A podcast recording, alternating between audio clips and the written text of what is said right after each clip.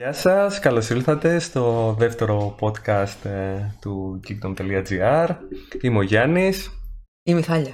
Και κάπως έτσι ξεκινάμε με κενό μιας εβδομάδας, γιατί τέτοιοι είμαστε, δεν πειράζει. Ε, θα προσπαθήσουμε να το κάνουμε λίγο πιο συνεπές όλο αυτό και να καλωσορίσουμε καταρχήν στο chat τον Νίκο και τον Δημήτρη που τους βλέπω μέσα. Γεια σας παιδιά, ευχαριστούμε που είστε εδώ. Σήμερα δεν έχουμε και πάρα πολλά θέματα νομίζω ούτως ή άλλως. Ναι. Οπότε πάμε να ξεκινήσουμε σιγά σιγά. Το πρώτο πρώτο θεματάκι είναι το, το παιχνιδάκι της Epic που βγήκε την Πέμπτη. Κάθε Πέμπτη στις έξι ώρα έχει η Epic νέο, ε, νέο παιχνιδάκι, δωρεάν. Mm-hmm. Ε, το συγκεκριμένο είναι το Stabs the Zombie in Rebel Without a Pulse. Είναι το δύο χιλιάδες πέντε αν θυμάμαι καλά παιχνιδάκι. Ε, έχει λίγο vibe μεν... Ε, αρ πι τζι, αλλά εντάξει τώρα, αρ πι τζι είσαι απλά ε, ο χαρακτήρας σου είναι ένα ζόμπι, ρε παιδί μου, ουσιαστικά είσαι ο villain της υπόθεσης και προσπαθείς να κάπως υπάρξεις σαν ζόμπι εκεί μέσα και να φέρεις, φέρεις τα πάνω κάτω στην πόλη στην οποία βρίσκεσαι, στο punch bowl. Γενικά μου φαίνεται πολύ ενδιαφέρουσα ιδέα, δεν ξέρω βέβαια κατά πόσο έχει υλοποιηθεί όντως και ανάλογα σωστά.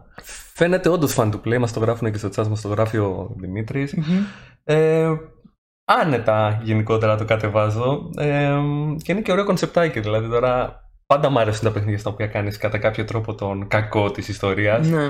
ε, και τώρα αυτό είναι και ακόμα πιο ιδιαίτερο γιατί δεν κάνεις απλά ένα κακό, κάνεις και το ζόμπι.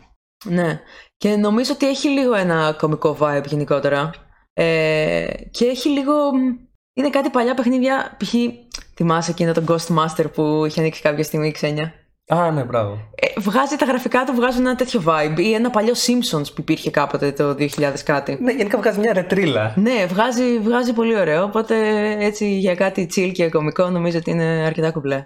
Γεια σου, Melody. Melody, μόλις πήγες στο chat. Γεια σου, Melody. Να κάνουμε και ένα ισό.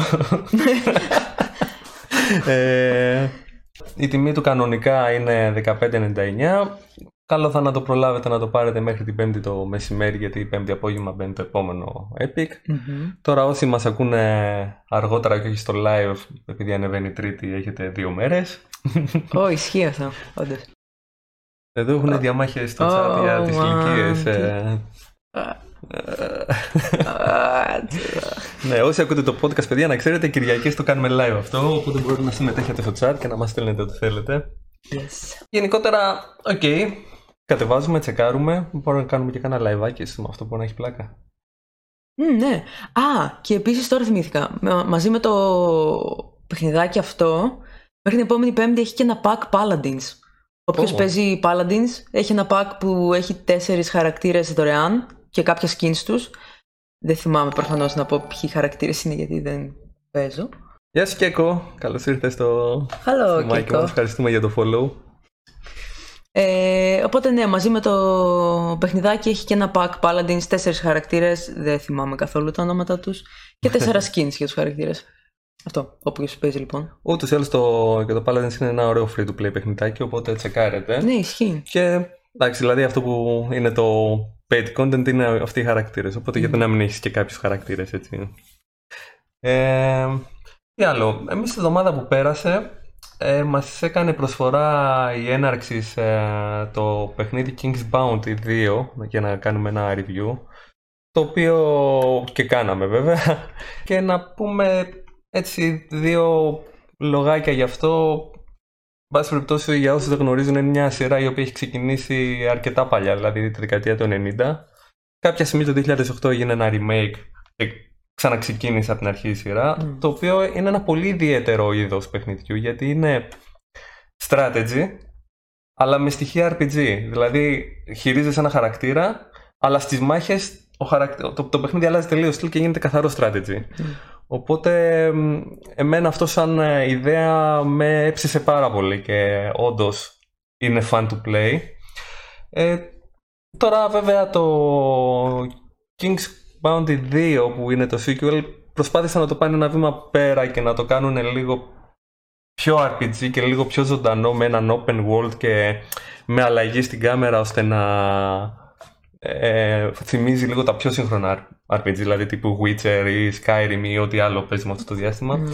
Και δεν είμαι και πολύ σίγουρος ότι το κατάφεραν. Δηλαδή το παιχνίδι δεν έχει πολύ μεγάλη ισορροπία. Όταν είσαι στο κομμάτι του αρ πι τζι φαίνεται σαν να είναι ένα εγώ, remaster παιχνιδιού δεκαετίας, ενώ όταν πηγαίνεις στο strategy το παιχνίδι είναι full, είναι αυτό που πρέπει να είναι. Ενώ διασκέδασα πάρα πολύ παίζοντας για να κάνω το review, ε, νομίζω ότι θα ενθουσιάσει περισσότερο τους φαν των strategy ή τους φαν της ίδιας της σειράς. Για νέους παίχτες οι οποίοι θέλουν να το δοκιμάζουν σαν αυτό το υβρίδιο, ενδεχομένως το κομμάτι του αρ πι τζι να τους απογοητεύσει λίγο. Επομένως το κομμάτι του strategy είναι όντως πολύ καλό. Δηλαδή αν είχε το ίδιο κομμάτι strategy και άλλαζε το αρ πι τζι κομμάτι και το έκανε καλύτερο, θα ήταν πολύ καλύτερο παιχνίδι, θα ήταν πολύ worth και κάτι διαφορετικό βασικά. Ακριβώς, γιατί όντως... Ακριβώς. Εμένα επειδή γενικότερα παίζω και πιο retro games, ακόμα και το κομμάτι του αρ πι τζι δεν με χάλασε τόσο πολύ. Αλλά η αλήθεια είναι ότι Ε, δεν θα πλήρωνα εύκολα για να παίξω κάτι που μου έχει γραφικά δεκαετίας, ε, κακό lip syncing, κακούς διαλόγους. Ε, ναι, η αλήθεια λίγο... είναι... Δεν είναι ότι πέρα, πέρασα άσχημα, αλλά εντάξει. Πόσες ώρες έπαιξε με ρωτάει ο Δημήτρης. Ε, δεν ξέρω, έπαιξα κάνα τετραωράκι. Ε, και βέβαια πριν παίξω, για να πω την αλήθεια, είχα κάνει και μια έρευνα βλέποντας άπειρα gameplay reviews κτλ. Το ίδιο κοιτάλια. Ναι, ναι. Η αλήθεια είναι πως όντως λίγο ε,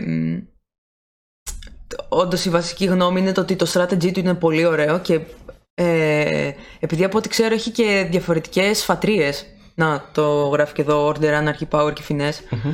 ε, Υπάρχουν μάλλον και πολύ διαφορετικοί συνδυασμοί που μπορείς να κάνεις. Βέβαια από ό,τι, από ό,τι ξέρω είναι καλό να, παίρνεις, να διαλέγεις μία φατρία μάλλον και από εκεί πέρα οι συνδυασμοί που κάνεις να είναι μέσα σε αυτήν. Αλλά και πάλι, όντως μάλλον το strategy ναι, το μέρος strategy του είναι το... πολύ καλό και το, το αρ πι τζι του ίσως θέλει δουλειά. Δηλαδή, άκουσα ότι το story είναι λίγο... Μ, θα μπορούσε να έχει και άλλα πραγματάκια, κάποια κενά στο story, δηλαδή... Ναι, πολλά side quests που σε κάνουν να χάνεις λίγο το... Ναι. Ε, εν τω μεταξύ, έχει πολύ ενδιαφέρον γιατί ξεκινάς τώρα το αρ πι τζι, τρέχεις μέσα στην αρχική πόλη και πηγαίνεις να εξοπλιστείς όπως κάνεις σε κάθε αρ πι τζι. Αλλά εδώ πέρα, το... όταν λέμε να εξοπλιστείς, δεν είναι ότι παίρνεις armor, σπαθιά και τέτοια. Πηγαίνεις ξέρω, σε ένα merchant και σου δίνει στρατιώτες. Πηγαίνεις σε έναν άλλο και σου δίνει ξέρω εγώ, ζώα που θα χρησιμοποιεί. Άλογα, ξέρω εγώ.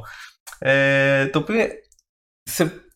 σε μπερδεύει λίγο γιατί λες, ωραία, άρα ψωνίζω, ψωνίζω για το στρατό μου. Μετά αρχίζεις και τρέχεις στο αρ πι τζι, ξέρω εγώ, σε έναν open world, τη σκάει μάχη και ενώ είσαι μόνος σου, ξαφνικά πίσω σου εμφανίζονται όλος ο στρατός που έχεις.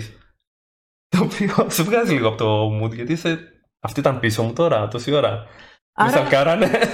Άρα ακόμα και το αρ πι τζι κομμάτι δουλεύει για το strategy κομμάτι. Ε, το παιχνίδι που λέμε, επειδή ρωτάτε στο chat, είναι το King's Bounty δύο, το οποίο το παρουσιάσαμε στο site. Ε, να πετάξω και το link να τσεκάρετε. Ε, ναι, οπότε θα είχε λίγο potential, είναι αλήθεια, αλλά μάλλον ίσως αν δουλευτεί το αρ πι τζι κομμάτι να γίνει όντως πολύ τίμιο παιχνιδάκι. Το παιχνίδι κυκλοφόρησε τέλη Αυγούστου. Εντάξει, αργήσαμε λίγο να το παρουσιάσουμε. Ναι, από το προηγούμενο podcast μέχρι τώρα ασχοληθήκαμε λίγο παραπάνω με το New World. Αρκετά δηλαδή... παραπάνω ασχοληθήκαμε με το New World. Ναι, δεν, ήταν πολύ παραπάνω με το New World, είναι αλήθεια. Ε... Ναι. Εντάξει, όταν, όταν κάναμε το πρώτο podcast ήμασταν, είχαμε παίξει δύο-τρεις μέρες, ναι, εγώ και Ξένια, και εσύ δεν έχεις παίξει καθόλου. Τώρα έχουμε παίξει δύο εβδομάδες και έχεις καεί και εσύ. Έχεις ναι, έχω το... καεί και εγώ, είναι αλήθεια. Ε... Κέκο, καλή συνέχεια, ευχαριστούμε που πέρασες, όπως και να έχει. Πάρα πολύ. Ε, ναι, η αλήθεια είναι πως... Ε... Όντως υπάρχει ένα κάψιμο έντονο λίγο κάποιες φορές. ε, Είναι ρε παιδί μου, οκ, okay, είναι το παιχνιδάκι που αυτή τη στιγμή είναι το top one εμ εμ ο. ε, δεν, βα- δεν βάζω μέσα το Go. Αντικειμενικά δεν το βάζω μέσα γιατί για κάποιο λόγο το Go. Καλά, είναι άλλη κατηγορία από μόνο του καταρχήν το Go. Ε... Είναι άλλος δικός του κόσμος, παράλληλος. Ισχύει, απλά βλέπεις ότι ό, όσοι ρε παιδί μου θέλουν να μπουν στο. Στο New World, την πρώτη ερώτηση που κάνουν είναι ποια είναι τα classes. Ναι, ναι, το οποίο βέβαια περισσότερο έχει στοιχεία από άλλα παιχνίδια ε, παρά από το WoW. Ναι. Δηλαδή Περισσότερο θυμίζει όντως Elder Scrolls, ας πούμε, που δεν έχεις κλάσεις και τα λοιπά και είσαι free να κάνεις ό,τι θες. Αλλά τέλος πάντων, ε, για πες τις δικές σου εντυπώσεις, γιατί την προηγούμενη φορά δεν μας... Ναι, ε, γενικά ε, εγώ με τα εμ εμ ο έχω μια λίγο ιδιαίτερη ε, σχέση, γιατί μπορεί επί ένα μήνα ή μπορεί και περισσότερο να κάω τελείως και μετά ξαφνικά μια μέρα να μου φύγει. Δηλαδή να, μου, να πέσει τελείως το hype μου για αυτό το παιχνίδι. Να το έχουμε υπόψη, να πάμε να κάνουμε dungeon μαζί σου. Yep. Θα σας πείσω στα μισά του dungeon. ε, γενικότερα έχει ωραίο κονσεπτάκι, είναι αλήθεια. Ε, αυτό που έχει πολύ... Σε βάζει, ρε παιδί μου, στο σκεπτικό του να δεις και άλλα πράγματα πέρα από το, από το combat. Είτε στο πι βι είτε στο πι βι πι. Σου βάζει αυτό το, το ότι θέλει λίγο grind στο, στο logging, στο mining, σε όλα αυτά. Το οποίο βάζει... είναι υποχρεωτικά κιόλας, ναι, δεν μπορείς ναι. να τα κάνεις και πάρεις. Ναι, δηλαδή σε βάζει στο τρυπάκι του να ανεβάσεις το harvesting, ας πούμε, το logging, το mining, το leatherworking ή ό,τι. Οπότε η αλήθεια είναι πως έχει, νομίζω, πραγματάκια να δώσει το, το παιχνίδι.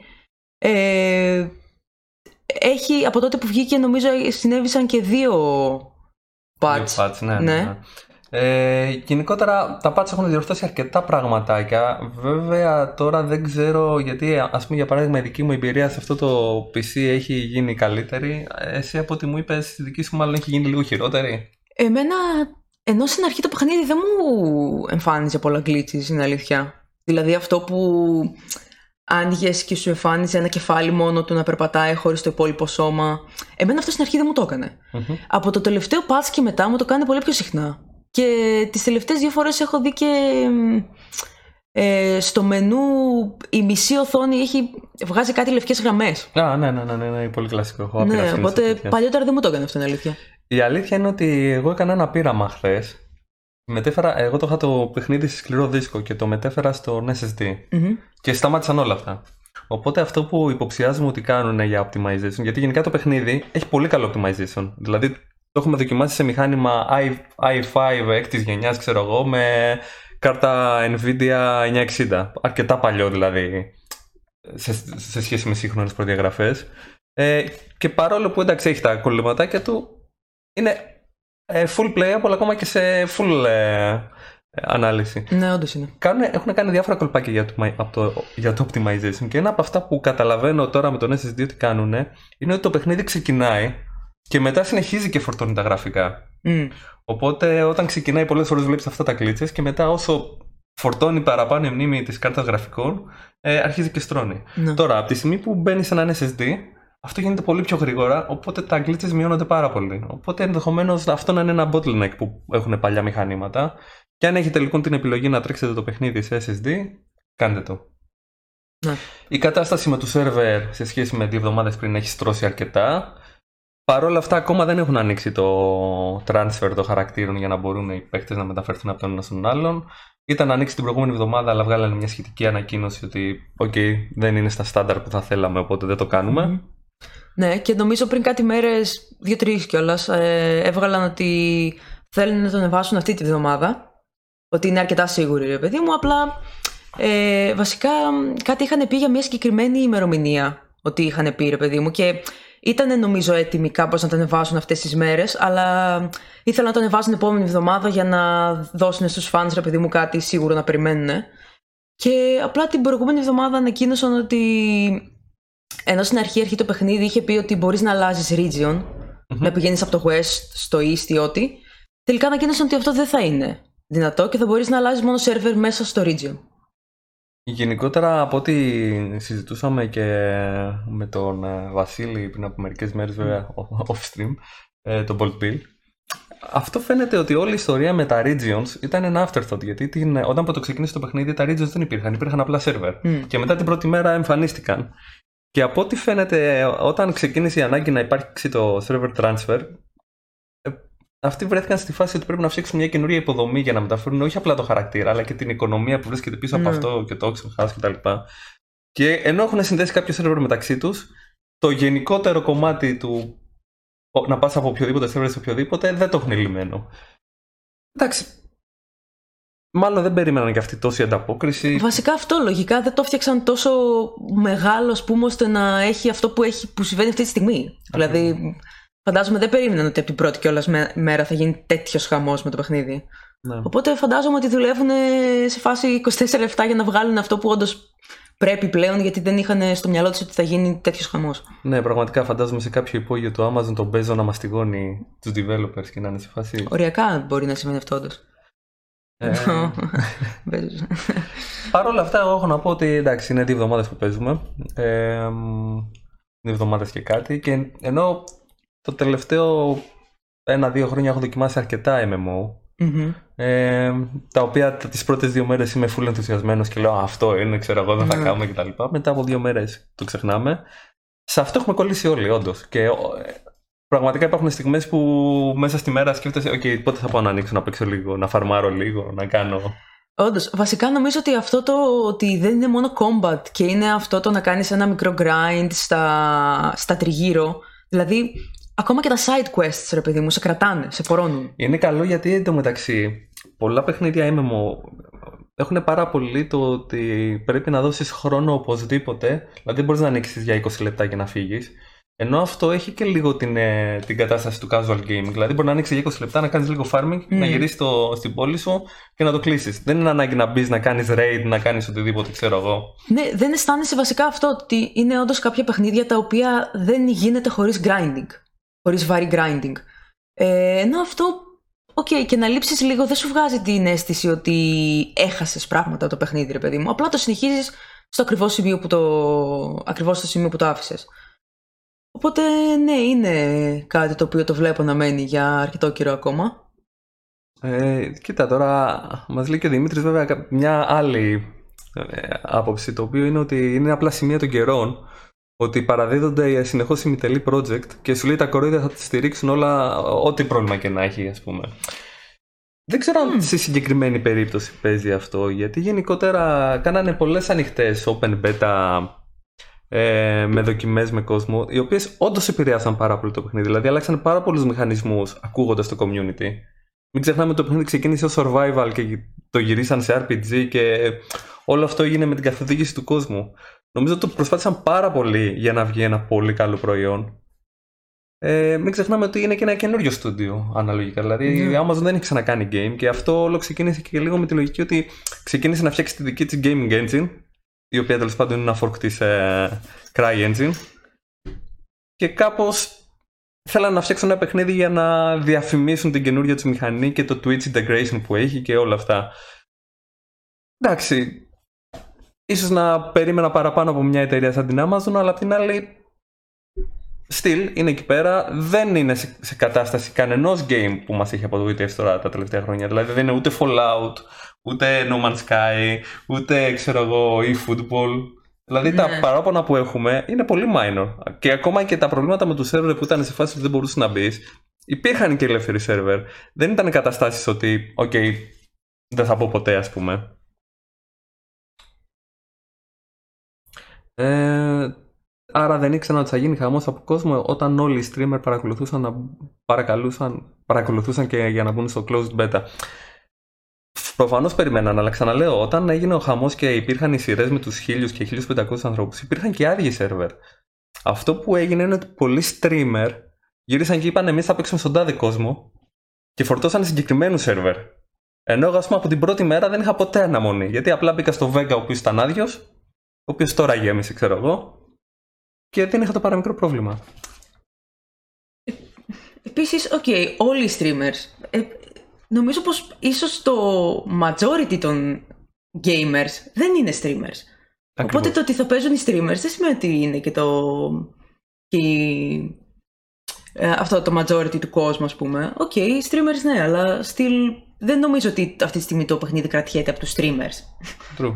Οπότε... Ε, να χαιρετήσω και το Bolt Bill που μόλις μπήκε στην παρέα μας. Γεια σου Βασίλη. Ε, Παρ' όλα αυτά αυτή τη στιγμή νομίζω ότι... Το New World είναι, δεν είναι το μεγαλύτερο θέμα που αντιμετωπίζει η Amazon, γιατί κάτι που έγινε από το τελευταίο podcast μέχρι τώρα είναι το μεγάλο hack που έγινε στο Twitch, κυριέρευσαν άπειρα δεδομένα και έγινε όλος αυτός ο χαμούλης. Για όσοι δεν γνωρίζουν το story, πριν από δύο εβδομάδες περίπου, ένας ανώνυμος χρήστης ανέβασε όλο τον κώδικα του Twitch μαζί με διάφορα οικονομικά στοιχεία, μαζί με το τι πληρώνονται οι πιο διάσημοι streamer, δηλαδή βασικά οι top εκατό streamers. Γενικότερα άπειρο υλικό, από κώδικα μέχρι στοιχεία προσωπικά και χρηστών κτλ. Ε, το καλό της υπόθεσης είναι ότι πρόσφατα είχαμε ένα update από το Twitch προχθές, ότι οι κωδικοί των χρηστών δεν έχουν εκλαπεί, οπότε δεν κινδυνεύουμε γενικότερα για passwords κτλ. Ε, επίσης ε, δεν έχουν εκλαπεί καθόλου εκπιστωτικές κάρτες, γιατί πολύ απλά το mm-hmm. Twitch δεν τους κρατάει αυτά τα στοιχεία. Ε, τώρα από εκεί πέρα τα έσοδα των ε, streamer κτλ. Οκ, okay. Αυτό βγήκαν και οι ίδιοι streamer και το παραδέχτηκαν ότι όντως είναι αυτά κτλ. Έχουν βγει διάφορες αντιδράσεις τέλος πάντων από αυτό, ακόμα και από τους streamer, οι οποίοι εν ολίγες οι περισσότεροι λένε ότι αυτό είναι ένα πρόβλημα το οποίο επηρεάζει περισσότερο τους μικρούς streamer παρά τους μεγάλους. Γιατί το gap που υπάρχει ανάμεσα στις πληρωμές που παίρνουν οι πρώτοι εκατό με το majority των streamers είναι τεράστιο. Δηλαδή κάποιος μπορεί να πληρωθεί από χιλιάδες μέχρι κάποια εκατομμύρια και κάποιος μπορεί να πληρωθεί εκατό ευρώ ας πούμε ή και λιγότερα. Και το πρόβλημα είναι ότι κάποιοι που βλέπουν όλα αυτά τα νούμερα που έχουν διαρρεύσει μπορεί να λένε, ξέρω εγώ, ωραία, άρα οι streamer βγάζουν πάρα πολλά λεφτά, άρα να μην κάνω συνδρομή για παράδειγμα. Το οποίο είναι λίγο ναι. ό,τι χειρότερο, ξέρω εγώ. Oh, oh. Ή μπορεί να επηρεάσει κόσμο οι οποίοι νομίζουν ότι, α, ωραία, θα ανοίξω στριμάκι και θα γίνω εκατομμυρίουχος, γιατί είδα τον Shroud, ξέρω εγώ, ότι βγάζει τόσα λεφτά, ας πούμε. Ναι. Το οποίο δεν θα πάει και πάρα πολύ καλά. Ναι, όντως. Ε, Γενικότερα έχει ξεκινήσει τέλος πάντων μια συζήτηση περί του τι γίνεται με το Twitch και κατά πόσο σέβεται τον κόσμο κτλ. Το οποίο γενικότερα βάλανε και λίγο φωτιά κάποιοι υπάλληλοι του, πρώην υπάλληλοι του, οι οποίοι είπαν μερικά πολύ ενδιαφέροντα πράγματα. Όπως ας πούμε για παράδειγμα, ότι υπήρχε πολύ γνωστό hack το δύο χιλιάδες δεκαεπτά, το οποίο επέτρεπε σε χρήστες να μπορούν να δουν προσωπικά στοιχεία από streamers, το οποίο το ξέραν οι streamer που είχαν προσβληθεί, αλλά δεν, δεν μπορούσαν να κάνουν κάτι και το Twitch δεν το, δεν το δημοσίευσε ποτέ, ας πούμε, σαν γεγονός.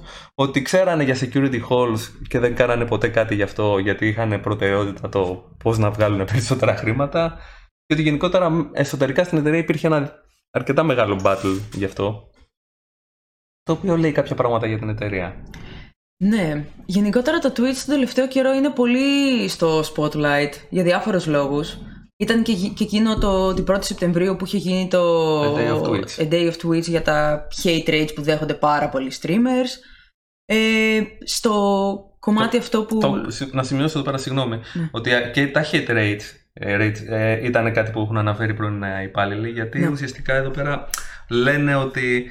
Όταν ξεκινήσαν να επιτρέπουν το, το rating, ήταν κάτι που το φοβόντουσαν ότι θα γίνει και παρόλα αυτά είπαν «ΟΚ, okay, πάμε να το κάνουμε γιατί whatever». Ναι. Ε, ναι, και γενικά τον τελευταίο καιρό πολλά παράπονα από το Twitch. Επίσης, στο προηγούμενο πλαίσιο, ε, το Twitch γενικότερα, από ό,τι έχω καταλάβει, είναι, είχε ανέκαθεν λίγο μέσα ε, στους, στο προσωπικό, Ε, λίγο κάποιες περίεργες συμπεριφορές και περίεργες ε, ε, απόψεις και καταστάσεις. Δηλαδή κάποια στιγμή κάπου το δύο χιλιάδες δεκατέσσερα ε, είχε αναφερθεί ότι ε, οι περισσότεροι ε, στο προσωπικό είναι άντρες, οι οποίοι μάλιστα είχαν και λίγο κάποιες ε, ιδιαίτερα ρατσιστικές και σεξιστικές απόψεις ίσως. Και γενικότερα έχει βγει για το Twitch ότι από, από, από μέσα του ήταν πολύ... Έχει προσπαθεί να παλέψει πολύ για να κερδίσει αυτό, την, το σεξιστικό και ρατσιστικό στοιχείο που έχει μέσα του από μόνο το Twitch στο προσωπικό του. Ναι, και ότι είχαν βγει διάφοροι... Είχαν βγει όντως γυναίκες και είχαν πει ότι ναι, η πλειονότητα, ρε παιδί μου, είναι με απόψεις λίγο... Όχι και τόσο... Ναι, οπότε πώς να πολεμήσεις, ας πούμε, αυτό τη συμπεριφορά στο community αν δεν το έχεις λύσει εσωτερικά σαν εταιρεία πρώτα απ' όλα. Ναι. Ε, ναι. Μας λέει εδώ πέρα ο Δημήτρης, συμπληρώνει για αυτά που λέγαμε πριν, ότι ούτως ή άλλως δεν μπορείς να βγάλεις χρήματα αν δεν συμπληρώσεις εκατό ευρώ. Σωστό, Δημήτρη. Ε, και εδώ και κάποια χρόνια σταθερά βλέπουμε μια τάση για gamers να μεταναστεύουν είτε γενικά είτε να έχουν κάποια side platform. Γενικότερα γίνονται διάφορα και παίζει ένα θεματάκι σχετικά με το αν θα επιβιώσει το Twitch. Ανεβαίνουν καινούργιες πλατφόρμες. Έχουμε στην Ελλάδα, έχει αρχίσει και γίνεται λίγο μόδα το τρόβο, ας πούμε. Ναι. Ε, γενικά το μόνο από ό,τι έχω καταλάβει, γιατί δεν ασχολούμαι πολύ με το Twitch στην αλήθεια, αλλά από ό,τι έχω καταλάβει πρώτα απ' όλα τα λεφτά που κρατάει από subs, ας πούμε, οτιδήποτε. Είναι, είναι πολλά αρεσί. Ναι, είναι πάρα πολύ. Δηλαδή, τι φάση. Δεν έχεις... συμφέρει βασικά. Ναι, δεν συμφέρει καθόλου αυτό. Δηλαδή. Δεν κρατάει, από ό,τι έχω καταλάβει, μάλλον παραπάνω από τα μισά ή κάπου εκεί, μισά και παραπάνω. Ανάλογα με το αν είσαι affiliate ή partner. Α, αν είσαι α, partner έχεις δική συμφωνία, αλλά αν είσαι affiliate έχει τα μισά είναι για σένα, αλλά στην πραγματικότητα μετά σου κρατάει και φόρους και τα λοιπά. Ναι. Οπότε ουσιαστικά παίρνεις ένα πολύ μικρό ποσοστό, ας πούμε. Και το οποίο είναι κρίμα, γιατί βλέπεις κόσμο που στηρίζει, ξέρω εγώ, κανάλια, κάνει sub gift και ξέρω εγώ τι. Και τελικά ο streamer καταλήγει να πάρει τα... Οπότε το... όντως. Ξέρετε τι θέλω να πω. Ο, οπότε όντως δεν είναι και πάρα πολύ φιλικό προς τον streamer, σαν. Απ' την άλλη, βέβαια, να πούμε ότι τις τελευταί... το τελευταίο διάστημα φαίνεται να το παλεύει. Δηλαδή και με το θέμα που είχε προκύψει με τα copyrights, αρχίσαν να το παίρνουν λίγο πιο σοβαρά, να ενημερώνουν ε, ε, τους ε, χρήστες.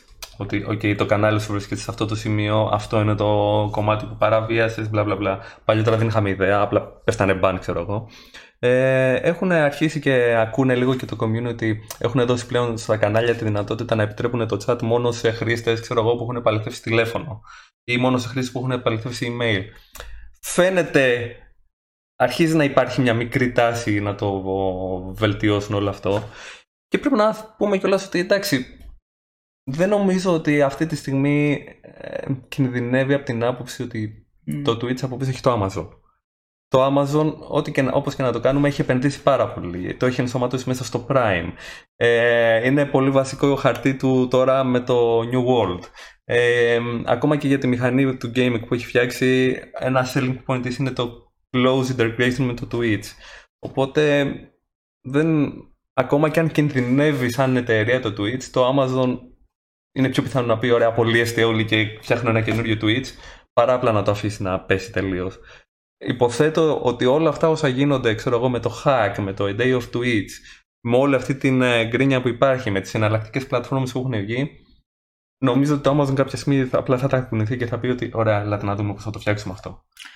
Ναι, βασικά νομίζω ότι θα έπρεπε να το συμβεί αυτό, γιατί το Twitch αυτή τη στιγμή είναι και λίγο.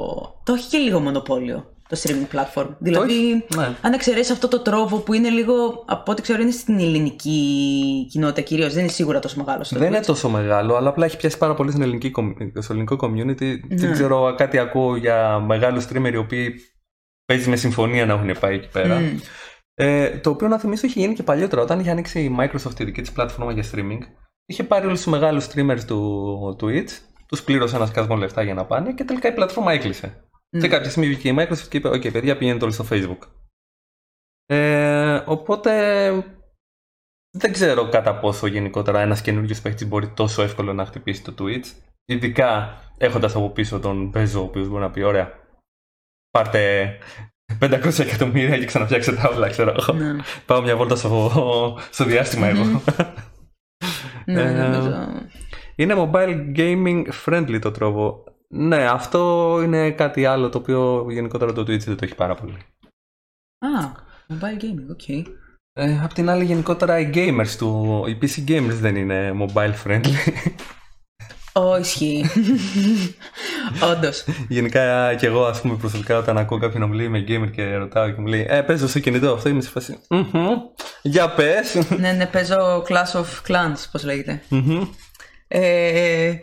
Πάντως γενικότερα η αλήθεια είναι πως ε, τον τελευταίο καιρό έχει δηλαδή κάποιους μήνες που και gaming εταιρείες γίνεται λίγο ένας χαμός στα διάφορα νέα και στις διάφορες δηλώσεις που συμβαίνουν. Δηλαδή ε, η, η Tripwire κάποια στιγμή, μια άλλη εταιρεία πριν λίγο καιρό, είναι που είχε κατέβει, είχε παραιτηθεί ο πρόεδρός της γιατί είχε δηλώσει υπέρ των αμβλώσεων στο Τέξας. Mm-hmm.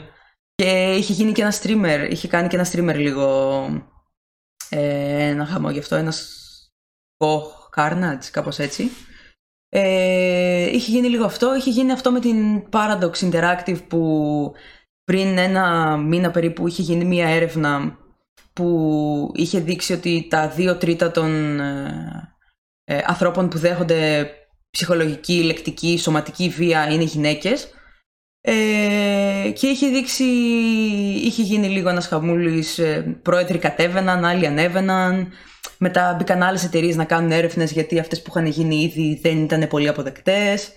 Και ότι γενικότερα στην gaming ε, κοινότητα των εταιριών είναι λίγο περίεργα τα πράγματα. Μας ε, λέει ο Βασίλης ε, ότι ο Κοχ Carnage είναι και στους συμβούλους του Twitch. Μάλιστα. Α. Να θυμίσω εγώ το παρόμοιο περιστατικό με την Blizzard, Blizzard την ναι. οποία την ερευνάει η αμερικάνικη κυβέρνηση και είναι στα δικαστήρια τώρα και ξέρω εγώ τι.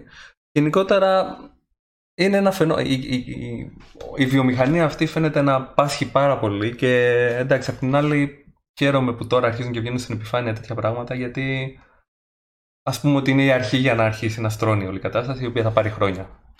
Ναι, η βιομηχανία μάλλον και από μέσα είναι λίγο όντως... Σάπια. Κα... Σα... Κυριολεκτικά, αυτό ήθελα να πω, αλλά μετά θα μου λέγατε τώρα αυτό είναι καλό ή κακό σάπια. Είναι το κακό το σάπια, όντως. Είναι σάπια. Και είναι αυτό το λίγο... Πώς έχει, ρε παιδί μου... Είναι σε βιομηχανικό πλαίσιο το... αυτό της μάνας ή του πατέρα του... Το... Εντάξει τώρα, είσαι κοπέλα, θα παίξεις παιχνίδια. Τα παιχνίδια για τα χώρια, ξέρω εγώ. Κάπως έτσι είναι και η βιομηχανία από μέσα. Δηλαδή, στις υπαλλήλους της, ε, σε γυναίκες είναι, συμπεριφέρεται τελείως διαφορετικά από τους άντρες. Λέει ο Βασίλης, φοβάμαι τι θα μάθουμε και για τη Riot. Αυτό. Ω, καλά, η Riot. Και άμα σκεφτείς ποιο είναι το πιο toxic παιχνίδι που υπάρχει, ξέρω εγώ, φαντάζομαι τι γίνεται μέσα στην εταιρεία. Εν τω μεταξύ, αυτό το πράγμα, ρε φίλε, με το LOL, πραγματικά. Δηλαδή, παίζεις. Το ξέρεις ότι παίζεις κάτι ακραία τόξικο και το λες εκείνη τη στιγμή. Και το λες τη στιγμή που παίζεις. Δηλαδή, παίζοντας το λες ότι ναι, παίζω κάτι ακραία τόξικο εκείνη τη στιγμή και παίζω άλλα δέκα παιχνίδια. Δεν ξέρω τι είναι το πράγμα με το LOL. Δεν ξέρω τι είναι αυτό που κρατάει, όντως. Δεν... Πρέζα. Ωραία, να φύγουμε λίγο από το gaming. Από τη σαπίλα, ναι. Και από τη σαπίλα γενικά. Και να πάμε σε κάποιον αγαπημένο έτσι. Ναι. Ε, πριν ε, προχθές, βασικά προχθές το βράδυ. Σε ελληνική ώρα, μερικοί φαντάζομαι κάπου μεσημέρι, ε, ανακοίνωσε ο Μάικλ Κέιν ότι αποσύρεται από τον χώρο της υποκριτικής. Ο Μάικλ Κέιν είναι ογδόντα οκτώ αυτή τη στιγμή. Είναι απίστευτος ηθοποιός. Δηλαδή, ρε φίλε, δεν ξέρω τι γίνεται με τον Μάικλ Κέιν. Σε όποια ταινία και να το δεις, βγάζει κάτι αξιαγάπητο βασικά. Βγάζει, βγάζει όντως έναν χαρακτήρα που δεν γίνεται να μην σου αρέσει και να μην τον αγαπήσεις. Και ανέφερε ότι λόγω ηλικίας και λόγω καταστάσεων γενικότερων αποφάσισε να το Best Sellers που ήταν μια, μια ταινία με την Audrey Plaza ε, αποφάσισε να είναι τελευταία του ε, και να αποσυρθεί γιατί μάλλον αισθάνεται βασικά ότι φτάνει λίγο η ώρα του. Δηλαδή αισθάνεται ότι δεν έχει πάρα πολλές στιγμές ακόμα. Είναι αλήθεια δυστυχώς και είναι υπέροχος ε, ηθοποιός. Ναι, δεν ε, ξέρω γενικότερα τι θα κάνει ο Νόλαν με όλο αυτό, γιατί ε, ε, είναι φίλοι και ξέρω εγώ τον βάζει σε όλες τις ταινίες ναι. του και νομίζω και όλα στο Tenet πρέπει το χαρακτήρα που κάνει ο Κέιν να τον έφτιαξε ειδικά για να παίξει για λίγο Κέιν. Ναι, ήταν ίσα ίσα, ρε παιδί μου, νομίζω πως ο Νόλαν είναι σε φάση φτιάχνουμε ταινία, ωραία, έχω φτιάξει εκατό τοις εκατό. Ωραία, τον, τον Κέιν όμως που θα το βάλω τώρα. Πρέπει να φτιάξω κάτι για τον Κέιν τώρα. Έτσι, κανονικά. Αυτό ήταν στο Tenet. ε, ναι, yeah. Και είναι υπέροχος ηθοποιός και. Εντάξει, okay, θα λείψει σίγουρα, αλλά έχει κάνει υπέροχα πράγματα. Οπότε... Άπειρο respect. Βέβαια, θα θυμίσω ότι έχουν παίξει παρόμοια περιστατικά παλιότερα. Ας πούμε, ο Λέοναρντ Νιμόι, mm-hmm. όταν παραιτήθηκε, παρόλα αυτά μετά έκανε κάποιες εξτρά συμμετοχές, ξέρω εγώ. Ή ο. Κρίστοφερ Λί. Ο Λί είναι, ναι. ναι. Ο οποίος ε, επίσης είχε σταματήσει να παίζει, ξέρω εγώ, αλλά εντάξει δεν μπορούσε να εμφανιστεί στο Hobbit, ξέρω εγώ. Ναι. Θα μας λείψει, okay. αλλά. Μπράβο έχουμε του, έχει, έχει ιστορία τεράστια. Ναι. Οπότε έχουμε πράγματα να τον δούμε. Ναι. Και αμφιβάλλω αν έχουμε δει όλες τις ταινίες που, που έχει εμφανιστεί ούτως ή άλλως. Σίγουρα. Νομίζω βασικά. Μπορεί να είναι λίγο και βλακή αυτή τη στιγμή, αλλά κάπου να, αν δεις στο IMDb κάτι έχει διακόσια στο νούμερο, κάτι τέτοιο. Κάτσε να μπούμε τώρα και να το δούμε. IMDb, έλα, IMDb. Και...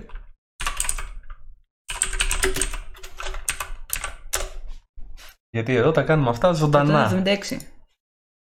εκατόν εβδομήντα έξι ρε φίλε, σαν ηθοποιός. εκατόν εβδομήντα έξι Σαν actor, ναι, εντάξει, όχι, ότι πας έχει κάνει. Κάτι έχει κάνει. Ναι. Κάτι... Εν τω μεταξύ, αν θυμάμαι καλά, ασχολούνταν και με μουσική και κάποια στιγμή είχε βγάλει κάποιο.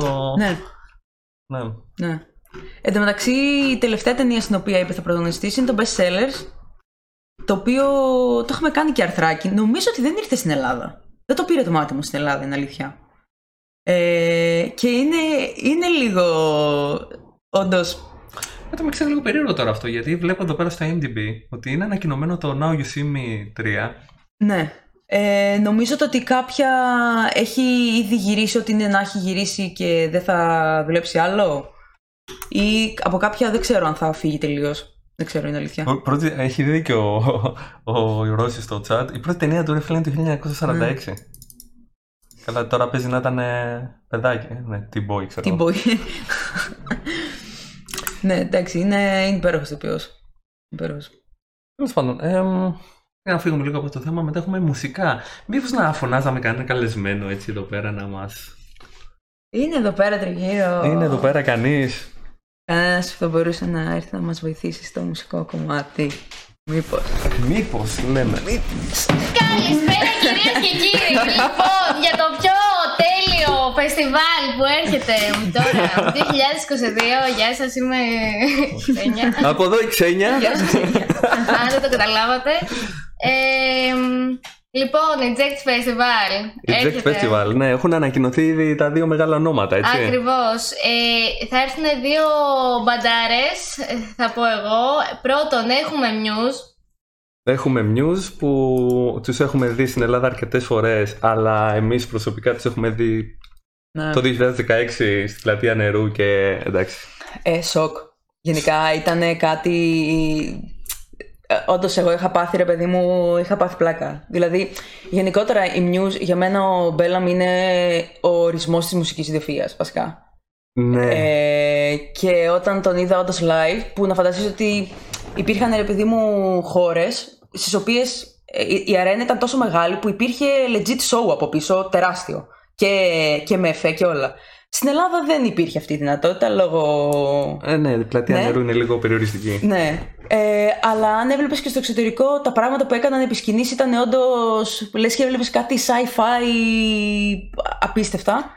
Ε, και, οκ, okay, Muse είναι μουσικά, φωνητικά, ο Μπέλαμι για μένα είναι από τα καλύτερα πράγματα που έχουν υπάρξει ever. Γενικότερα δεν είναι η αγαπημένη μου μπάντα, δεν είναι καν το αγαπημένο μου είδος. Mm-hmm. Αλλά παίζει να είναι από τις top συναυλίες που έχω πάει στη ζωή μου. Δηλαδή έχω περάσει φανταστικά. Mm. Ο άνθρωπος είναι γεννημένος για αυτό το πράγμα, είναι, δηλαδή και στο show του. Αλλά επίσης, καλά, σημείωση του Ρώση εδώ πέρα. Καταρχήν έχουν εντύσει μουσικά το γάμα τέσσερα. Αυτό τα λέει όλα. Ισχύει. Respect. Ισχύει. Παιδιά, όλη η δισκογραφία ήταν εκεί πέρα. Δηλαδή, ξέρανε τι μουσικές βάζανε σε αυτή τη σειρούλα. Ισχύει. Ε, μου κάνει φοβερή εντύπωση καταρχήν, γιατί να πούμε εδώ πέρα ότι ο Μπέλαμι είναι ένας τύπος ο οποίος παίζει πιάνο, παίζει κιθάρες, τραγουδάει, κάνει τα πάντα μέσα στο συγκρότημα, ξέρω εγώ. Πολύ μηχάνημα. Ναι, είναι πολύ μηχάνημα. Έχει, παίζει κιθάρες τώρα που έχει κάνει πατέντες πάνω, έχει βάλει κέοσπατ, ξέρω εγώ και. Είναι αλλού. Αλλά αυτό που μου κάνει εντύπωση στην αυλία είναι το εξής. Όλα αυτά είναι πολύ ωραία να τα κάνεις σε ένα στούντιο. Που θα παίξεις πιάνο, θα το γράψεις, θα φύγεις, θα πας στην κιθάρα, θα γράψεις, θα φύγεις. Mm-hmm. Ο τύπος έτρεχε πάνω κάτω τη σκηνή με την κιθάρα, πηδώντας αυτό, χωρίς να χάνει νότα, παίζοντας πολύ πολύπλοκα πράγματα, τραγουδώντας. Και τρέχοντας πήγαινε στο πιάνο, έπαιζε ριφάκι στο πιάνο και γυρνούσε στην κιθάρα. Και έβγαινε τόσο αβίαστα, ρε φίλε. Και mm-hmm. είναι δυνατόν να μην του φεύγει έτσι ένα. Ένα τάστο, ένα κουμπί στο πιάνο, ένα κάτι. Ναι, φίλε, τίποτα. Ούτε τάστο, ούτε σε αναπνοή. Δεν, δεν καταλαβαίνεις τίποτα. Δηλαδή, ακόμα και αυτό το ότι κάποιοι ρε παιδί μου τραγουδιστές πηγαίνουν πάνω κάτω και τραγουδάνε ταυτόχρονα είναι ακραία δύσκολο. Ας πούμε. Οπότε, ότι πας είναι τελείως showman. Αυτό. Ναι, είναι ναι, ναι. showman. Είναι ο άντρας showman. Να πούμε. Και παράλληλα, η μία μέρα είναι η Muse, η άλλη μέρα είναι η Evanescence. Evanescence, ναι, εντάξει. Ε, τρομερή και την επιλέγουν την Ελλάδα κάθε φορά. Δηλαδή, δεν υπάρχει κάποια περιοδία που δεν έχουν πει ότι θα πάμε Ελλάδα. Δηλαδή, έρχονται κάθε φορά. Ε, είχα πάει κι εγώ το δύο χιλιάδες δώδεκα όταν είχαν έρθει. Ε, αργότερα είχαν έρθει και στο Rock Wave, αλλά είχαν. Μπορώ να μου μιλήσω για το δύο χιλιάδες δώδεκα. Είχαν ξεκινήσει τόσο δυνατά.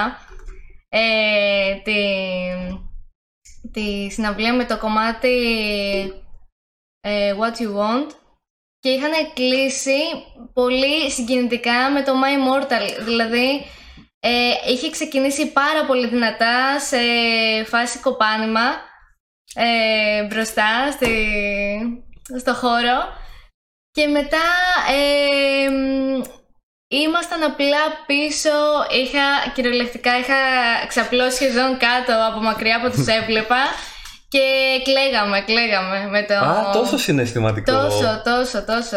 Ε, ήταν πάρα πολύ δυνατή, βασικά αυτό ξεκίνησε πάρα πολύ δυνατά, πολύ ε, ας πούμε... θετικά και χαρούμενα και στο πάει, στο πάει σιγά σιγά στο πολύ συναισθηματικό και στη συγκίνηση. Ήταν δηλαδή, ήταν πολύ ωραίο, πολύ δυνατό έτσι όπως το κάνανε. Ε, και είχαν τρομερός support τότε, δηλαδή ήταν μια ελληνική μπάντα, η Elysium, ήταν τρομερή, δεν τους ήξερα πριν. Ε, από τους Evanescence, είναι πολύ ωραίο που επιλέγουν παρόμοιες μπάντες στο support, γιατί είναι πολύ κοντά μουσικά η Elysium στους Evanescence, είναι λίγο πιο, λίγο πιο δυνατή σαν μπάντα, αλλά πολύ κοντά στο στυλ τους. Ε, και ήταν προς το symphonic βασικά και πάλι η Elysium, αλλά άκουσα κάποια στιγμή ε, τη Χριστιανά, δεν κάνω λάθος, τη τραγουδίστριά τους, έκανε μέχρι scream βασικά πάνω στην σκηνή και δεν το έχει αυτό στους, κανον... στους δίσκους, δεν το έχει ηχογραφημένο πουθενά, απλά το έκανε για το live βασικά. Ε, ήταν πάρα πολύ ωραίοι, μακάρι να βρουν και αντίστοιχο support, δεν ξέρω στο eject τι θα κάνουν αυτή τη φορά, να ξεκινήσει και αυτό πολύ ωραίο, πολύ δυνατά. Εγώ πάντως εκείνη τη μέρα που παίζανε ήμουνα σε άλλη συναυλία, τον Megadeth. Τώρα νιώθω λίγο άσχημα από τη μία που έχασα τους Evanescence, αλλά φίλε με κάτι. Αλλά θα τους δω, θα τους δω του χρόνου. Ε, και τώρα έχουν και καινούριο άλμπουμ. Ναι. Πότε το βγάλανε, φέτος ή τέλη του, του είκοσι? Νομίζω τέλη, δεν το έχω ακούσει ακόμα κι εγώ. Ε, πρέπει πρωτού συμβεί. Ε, ναι, να ξέρουμε σε τι θα χτυπηθούμε. Α, ακριβώς, ναι, θα χτυπηθούμε βασικά, γιατί είναι και αυτή η ερώτηση. Ή σε τι θα... Ναι, ναι, ναι. Και είναι ένας δίσκος, λέει, μόνο φάση Immortal. Σε τελείως down. Όχι, έχω ακούσει λίγο, έχει δυνατά κομμάτια. Τα συνδυάζουν συνήθως πολύ ωραία και δυνατά και μελαγχολικά, συγκινητικά, τα έχει όλα. Λέει ο Δημήτρης, οι Scorpion θα κάνουν guest? Αυτή είναι η πραγματική ερώτηση. Οι Scorpion θα κάνουν guest τον Βασίλη Παπακοσταντίνο στο πανηγύρι της Άνω Ραχούλας. Πάρα πολύ ωραία. Το μεϊνάρουνε τελευταία εξάλλου, εντάξει, σε κάποιο νησί δεν θα πάνε και φέτος. Ε, το ξέρω, να τους πάρουμε εμείς στην Ικαρία, ξέρω εγώ. Πάρα πολύ ωραία. Το ανοίγουν οι Scorpion για φέτος. Να παίζουν με το δύο Δέλτα. Λοιπόν, τι έχουμε, πάμε να δούμε λίγο τα πιο κινηματογραφικά μας. Ναι. Τι έσκασε χθες! Τι έσκασε! Έχουμε τρειλεράκι από το καινούριο Batman με τον uh, κύριο Pattinson. Χιν! Wow! Wow! Λοιπόν, ναι, καταρχήν μας γράφουν στο chat, μας γράφει ο Ρώση ότι ο καλύτερος Alfred είναι ο κύριος που σταματάει στα ογδόντα οκτώ του, ναι, ο Kane. Ε, θέλω να δω αυτό τον Alfred που είναι ο Andy Serkis, ο οποίος είναι ηθοποιάρα και το, ο περισσότερος κόσμος δεν τον ξέρει λόγω του ότι είναι συνήθως πίσω από σι τζι άι χαρακτήρες, mm-hmm. αλλά όπου τον έχω δει είναι φανταστικός. Mm-hmm. Είναι King Kong, είναι Hobbit, είναι το, το, το, ο Gollum στο Hobbit, είναι ο Kessara στον πλανήτη Πυθίκων, είναι γενικότερα, ναι. Έχεις Σεσεμπό, γεια σου Σεσεμπό. Ω Σεβάκι, τι κάνεις? Ε, δεν έχω πολλά expectation από Robert Pattinson, oh. just saying. Ω, oh, εντάξει, oh. σκληρό. Ναι. Ε, η αλήθεια είναι και εγώ στην αρχή είπα... Μ, το, βασικά το σκεφτόμουν πάρα πολύ, αλλά νομίζω ότι έχει γενικά σαν ε, ηθοποιός αυτό το dark κομμάτι, το σοβαρό ε, και νομίζω θα του πάει εν τέλει. Και εγώ έτσι πιστεύω και είναι και λίγο έτσι, πώς το λένε, είναι και λίγο origin η κατάσταση, δηλαδή είναι αρχές αρχές από ό,τι καταλαβαίνω. Ναι. Ε, που παίζει να του ταιριάζει και ηλικιακά και σαν στυλ. Αυτό πια. Ήρθε στην ηλικία που πια μπορεί να παίξει τον Batman. Δηλαδή νομίζω πως το περίμεναν κάπως για να φτάσει εκεί. Εν τω μεταξύ, εγώ το, δεν τον είχα σε πολύ μεγάλη εκτίμηση, γιατί είχα κάνει το αυτό και είχα, τον είχα κρίνει από. Twilight. Ναι, από διάφορα βαμπυρικά έτσι. έτσι. Αλλά τον έχω δει μετά σε ταινίες που όντως κάνει φοβερές ερμηνείες. Ακόμα και στο Tenet που συζητούσαμε και πριν. Ο τύπος παίζει πολύ καλά, ας πούμε. Ε, μας λέει βέβαια ο Δημήτρης, το Robert Pattinson Batman είναι στο ίδιο επίπεδο με το Καραγκιόζης Φουρνάρης. Οκ. Okay. Στο τρέλερ πάντως φαίνεται πολύ καλό.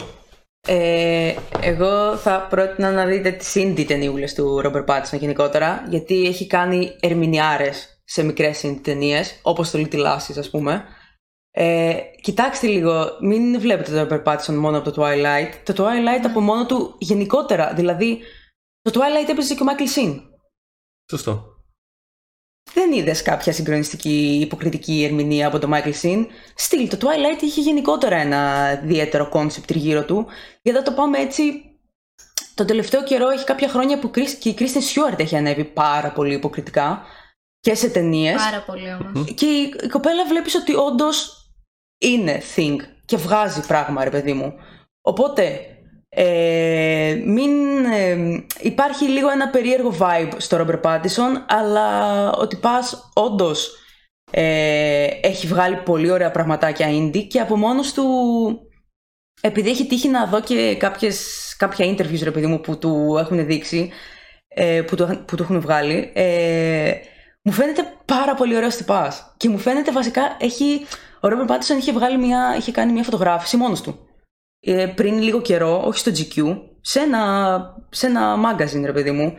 Ε, είναι, ήταν λίγο disoriented σε όλη, την, σε όλη τη φωτογράφηση. Έβγαζε πώς είναι μέσα στο σπίτι, πίνοντας τον καφέ του, ε, με τις πιτζάμες, ξέρω εγώ, με το μαλλί, όπως να είναι. Ο τυπάς βγάζει, βασικά είναι λίγο...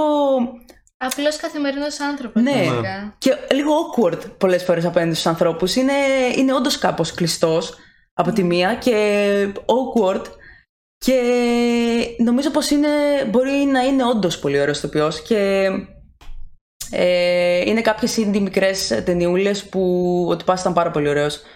Ενδιαφέρον να δούμε origin story του Batman επιτέλους. Ε, δεν είναι η πρώτη φορά βέβαια, ήταν και το Batman Begins του Nolan origin story. Mm-hmm. Που δείχνει μέχρι και την εκπαίδευσή του και τα πάντα, ξέρω εγώ.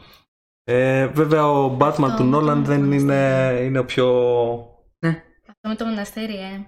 Ναι, αυτό τι, με το... Τι, ναι. Ξένια, δεν της αρέσει. Δεν μου άρεσε, παιδιά, όχι, δεν ξέρω. Ε, ναι, αλλά οδήγησε στο Dark Knight που ήταν ταινιάρα και με τον καλύτερο για πολλούς Joker. Ναι, για πολλούς γενικά καλύτερο. Ε... Ισχύει, Κρίστινα Θεάρα, ναι, οκ. Okay. Λοιπόν, να πάμε, λέει ο Δημήτρης, να πιούμε μπύρες άμα είναι και να βάλεις κάποιον. Α, να πάμε να πιούμε μπύρες αν είναι και να βάλεις κάποιον άλλο να παίξει τον Batman αφού είναι τυπάς. Ξέρεις, καλό παιδί για παρέα, ρε παιδί μου. Πολύ καλό παιδί για παρέα, αλλά με φοβερό ταλέντο. Ρε παιδί μου, γενικά ωραίος τυπάς, ξέρω εγώ. Δεν είναι, δεν είναι, είναι το μόνο το υποκριτικό, γιατί όντως ε, δεν το θεωρώ σωστό βασικά να κρίνεις έναν από τους ηθοποιούς που έπαιζαν στο Twilight γενικά. Γιατί σου λέω ότι στο Twilight έπαιξαν και μεγάλοι ηθοποιοί. Έπαιξαν και Michael Sheen, ρε παιδί μου. Έπαιξε ο Michael Sheen ηθοποιός στο Twilight και υποκριτικά ήταν πολύ μεχ μεταξύ μας. Οπότε από μόνο του, σαν, σαν movie, το Twilight, επειδή βασίζεται και σε βιβλία, έβγαλε ακριβώς πάνω κάτω αυτό που ήθελα που έβγαζε και το βιβλίο. Μην νομίζετε δηλαδή ότι τον είδατε στο Twilight και αυτό είναι ο Robert Pattinson. Όχι, ο Robert Pattinson είναι πολλά περισσότερα. Έκαψε κόσμο το απλά Twilight. Απλά ήταν η ταινία που ας πούμε τον ανέδειξε νέα πρόσωπα, ναι. Και την Kristen και ναι. Το... Η Kristen ναι. Ήταν ήδη, εγώ την, είχα, την ήξερα από πριν, από το Panic Room. Το οποίο oh, ήταν oh, ισχύ, ταινιάρα. Και μετά ήμουν σε φάση όταν την είδα στο Twilight του λέω αυτή φαίνονταν πολλά υποσχόμενη, γιατί παίζει τόσο άθλια εδώ. Ε, ξέ, να σου πω την αλήθεια, έπαιζε legit το χαρακτήρα του βιβλίου. Δεν έπαιζε άθλια. Mm. Η Μπέλα στο χαρακτήρα στο βιβλίο ήταν. Έτσι. Έτσι. Ναι. Δηλαδή, ε, εντάξει, από εκεί καταλαβαίνεις γιατί. Εντάξει, το να γίνεις ακριβώς αυτό που λέει το βιβλίο δεν είναι ταλέντο αυτό, βασικά. Να παίξεις ακριβώς το ρόλο Δηλαδή ε... το, το βιβλίο ήταν σε φάση, λοιπόν, υπάρχει ένας ανέκταστος ατάλλαντος χαρακτήρας. Ήταν το τύριο παιδί μου, ε, κοίτα τώρα. Που έχει μόνο μια φάτσα και όπως και να εκφραστεί είναι πάντα το ίδιο πρόσωπο, ξέρω εγώ. Κοίτα, η Kristen Stewart δεν βγάζει. Αν, το, αν την παρατηρήσεις, βγάζει πολύ συναίσθημα στη φάτσα της και τον τρόπο που υποκρίνεται, ρε παιδί μου.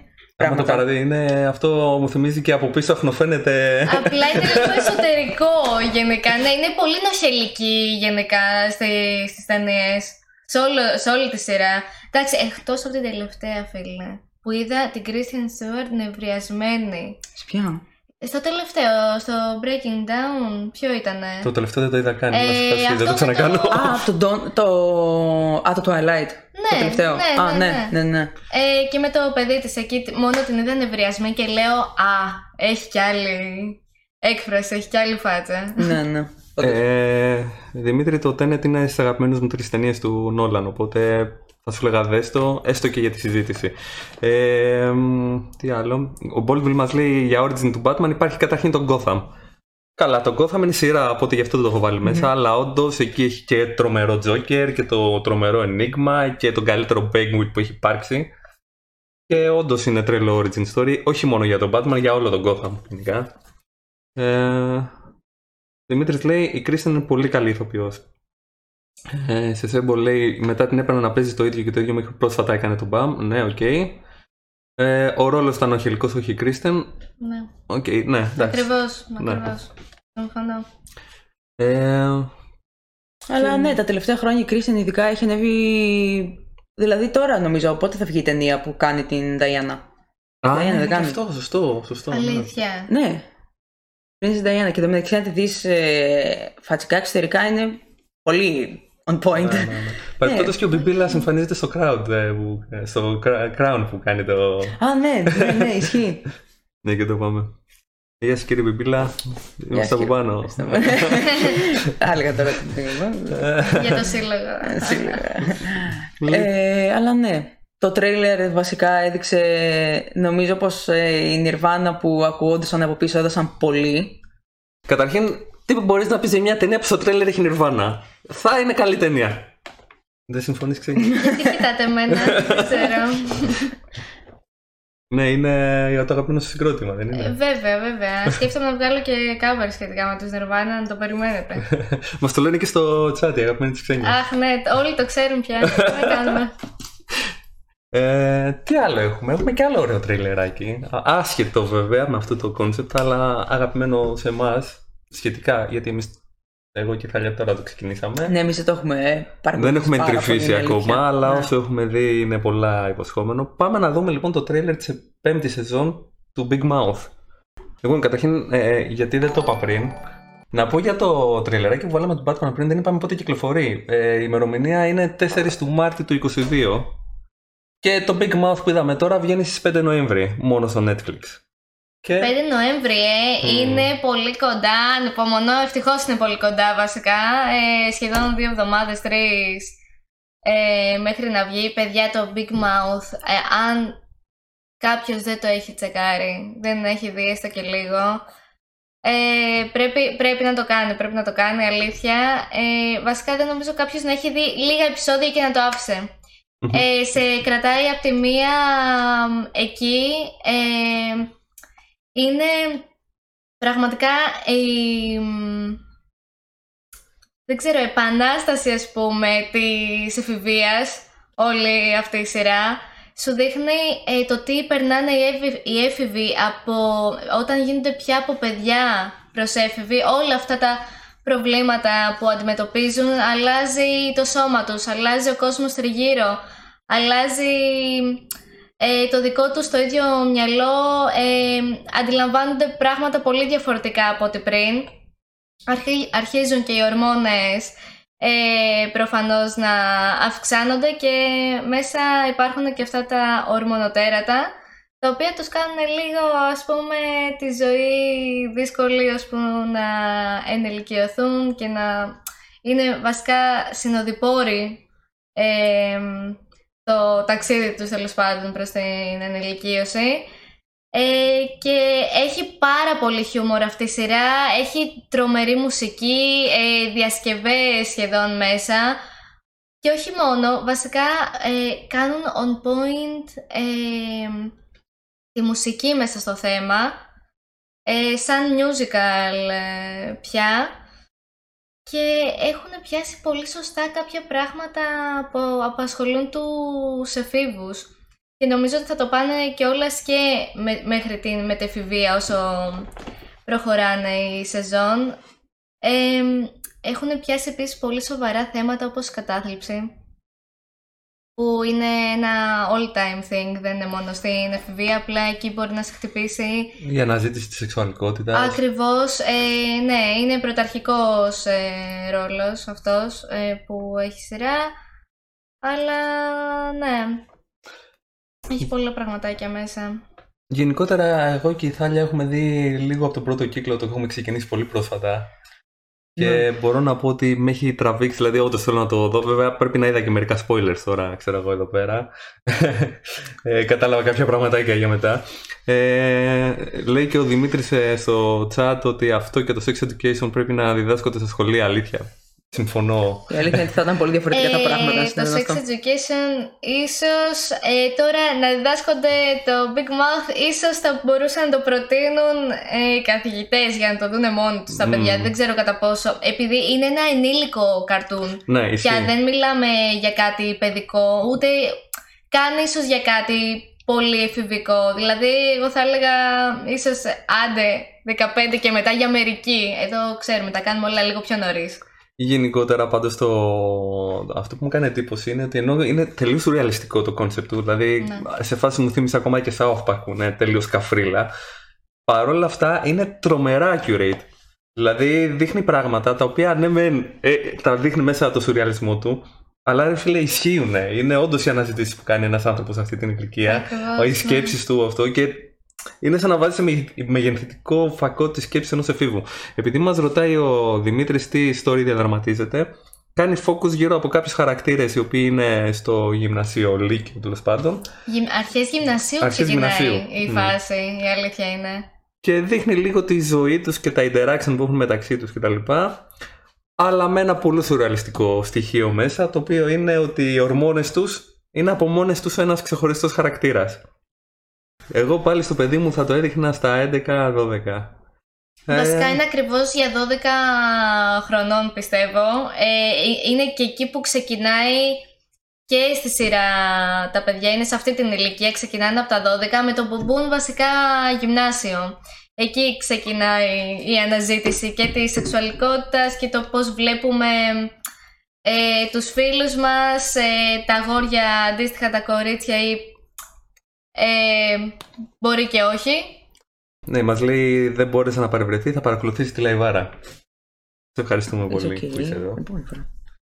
ε, Ναι, γενικότερα εγώ περιμένω να δω και τους υπόλοιπους κύκλους και εντάξει, με έχει ψήσει πάρα πολύ. Ναι, μιλάμε για πολλή αναζήτηση σεξουαλικότητας και προς όλες τις κατευθύνσεις, ακόμα ε, και τη σχέση με τους γονείς, που και αυτό είναι ένα πολύ μεγάλο θέμα όταν είσαι στην εφηβεία.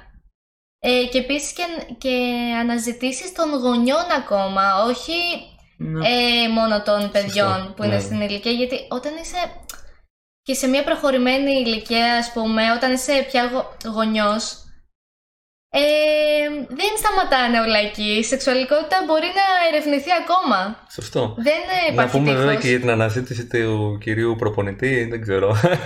Ε, ο κύριος προπονητής είναι... λίγο παρεξηγήσιμος ίσως στην αρχή. Είναι ο creepy τυπάς που δεν ξέρεις και ακριβώς τι συμβαίνει μαζί του, αλλά απλά... Spoilers. Ε, ναι, δεν θα συνεχίσω. Θα το δείτε. Είναι παρεξηγημένος λιγάκι. Λέει ο Γιώργος, θα με βάλετε να δω άνιμε και δεν το έχω γενικά. Γενικά δεν είναι άνιμε αυτό. Είναι animated, αλλά δεν είναι anime. Ναι, βασικά έχει ένα vibe λίγο αυτά τα Futurama, Simpsons, South Park. Ε... Ε, και νομίζω ότι είναι και οι δημιουργοί, οι σκητσογράφοι είναι κάτι. Παίζει, που... ναι, ναι, ναι. Εγώ θα το παρομοίαζα πολύ με Simpsons, Simpsons ναι. Ό,τι έχει να κάνει το ε, καλλιτεχνικό του, mm. το εικαστικό.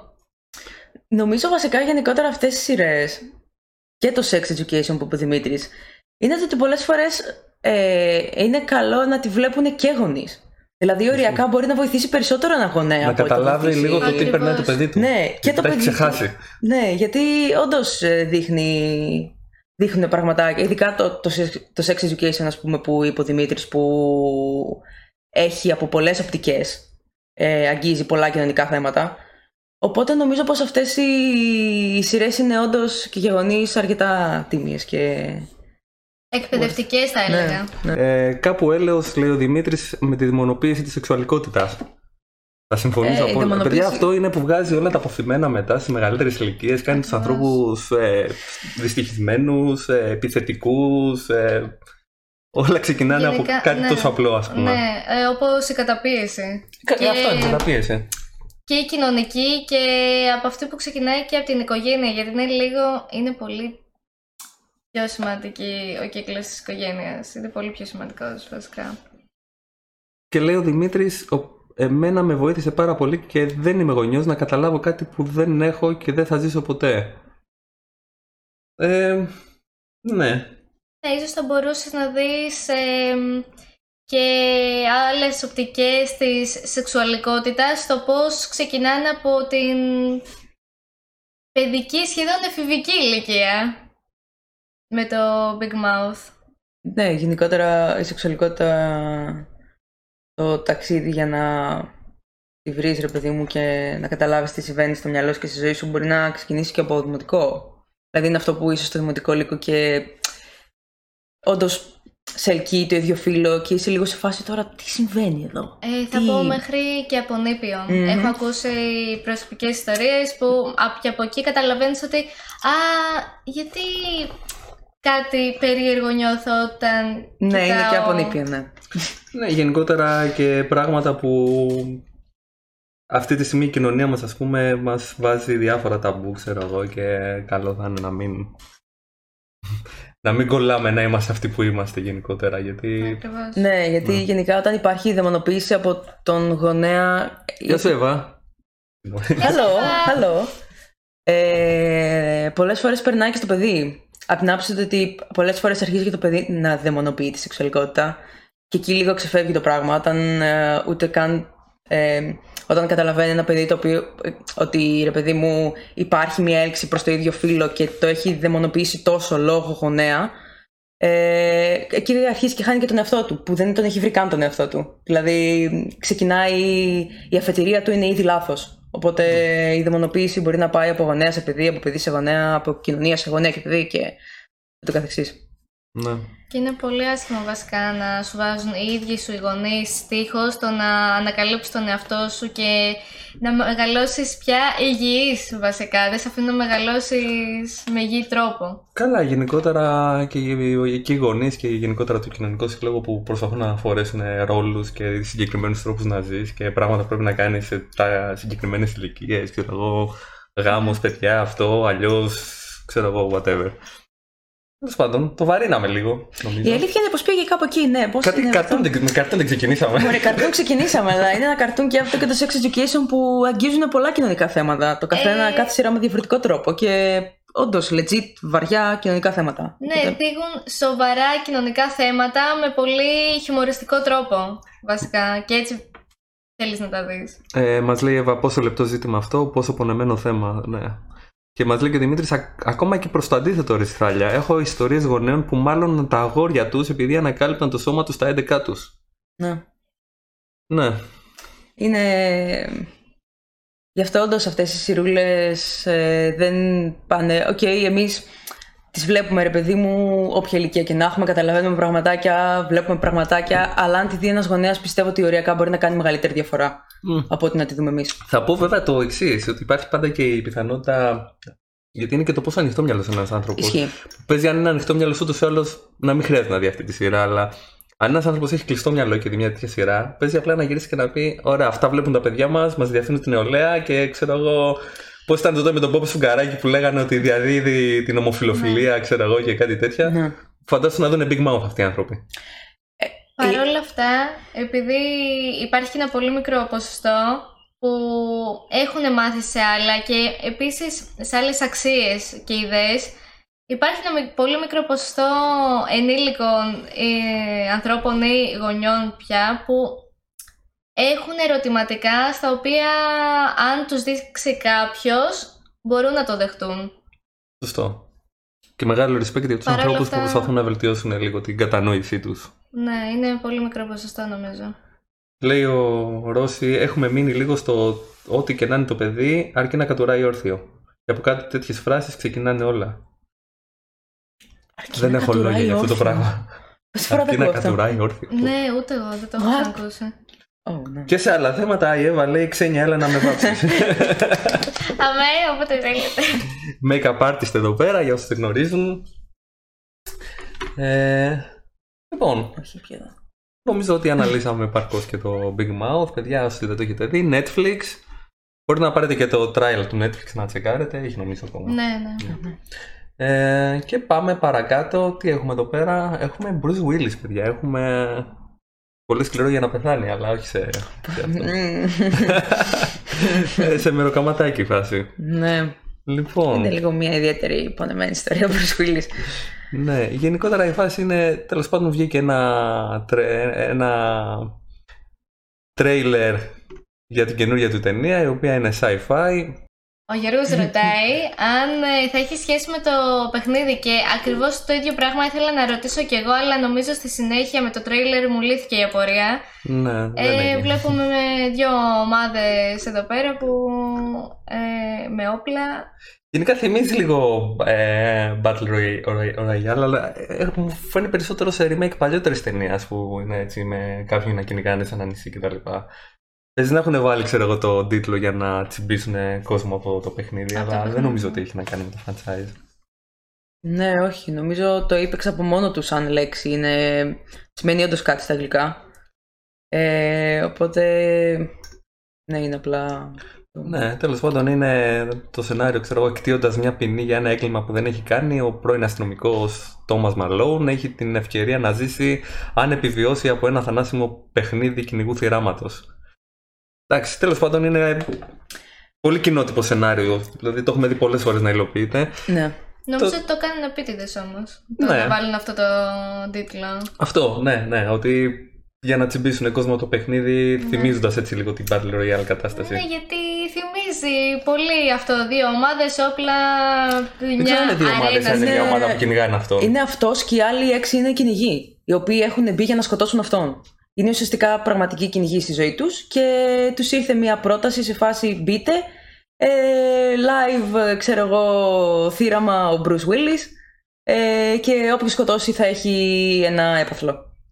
Οπότε, δηλαδή ναι. Είναι ο Bruce Willis εναντί αυτών, ναι. Απλά ο Bruce Willis είναι μια ομάδα από μόνος του. Ναι, ναι. Γενικότερα η φάση τώρα με το, με το Bruce Willis είναι ότι το τελευταίο διάστημα, ενώ έχει ξεκινήσει σαν να τους... αγαπημένους ας πούμε ηθοποιούς των ογδόντα και ενενήντα, έχει κάνει στο Die Hard, ξέρω εγώ, τρελά πράγματα, ε, έχει παίξει σε ταινίες του Ταραντίνο, mm-hmm. που, γενικότερα, ε, μέχρι και στα φιλαράκια έχει εμφανιστεί. Yep. Ε, γενικότερα, α, α, λέει ο Δημήτρης, το Apex σημαίνει θηρευτής. Mm. Ε, ενώ ρε παιδί μου, ήταν σε ένα πολύ top επίπεδο σαν ηθοποιός, παίζοντας σε πολύ καλές ταινίες κτλ. Από κάποιο σημείο εκεί πέρα φαίνεται λίγο να μάλωσε λίγο με τη ζωή του άνθρωπου, ξέρω. Ναι, η αλήθεια είναι πως αυτή τη στιγμή ο Bruce Willis είναι λίγο ορισμός του ό,τι του έρθει μπροστά του, το οποίο όμως να είναι με τις ετικέτες action και thriller. Δηλαδή, αν μπεις αυτή τη στιγμή στο IMDb, θα δεις τουλάχιστον κοντά στις δέκα με δεκαπέντε ταινίες ακόμα που θα βγάλει ο Bruce Willis, είτε complete, είτε post-production, οτιδήποτε. Είναι όλες action thriller, όλες η ίδια ακριβώς περίληψη, ο ίδιος ακριβώς χαρακτήρας. Δηλαδή έχει κάποια χρόνια που ο Bruce Willis είναι αυτό το πράγμα. Παίζει σε sci-fi, action, thriller, ας τους πούμε ταινίες, τον ίδιο ακριβό χαρακ... ακριβώς χαρακτήρα που είναι αυτό το... που προσπαθεί να προσθέσει και λίγο αυτό το κωμικό του όντως die hard χαρακτήρα που είχε κάποτε. Του είμαι, είμαι πολύ σκληρός ρε παιδί μου, σκοτώνω τους πάντες και θα ρίξω και την ατάκα μου, του ψήνω αυγά Κυριακή πρωί, οπότε ναι, είμαι σε πολύ καλό στάδιο. ε, και είναι, είναι αυτό το πράγμα. Δηλαδή θα δεις όντως τον τελευταίο καιρό ο Bruce Willis βγάζει κάτι ταινίες που ε, αντικειμενικά ε, είναι πολύ κάτω του μετρίου.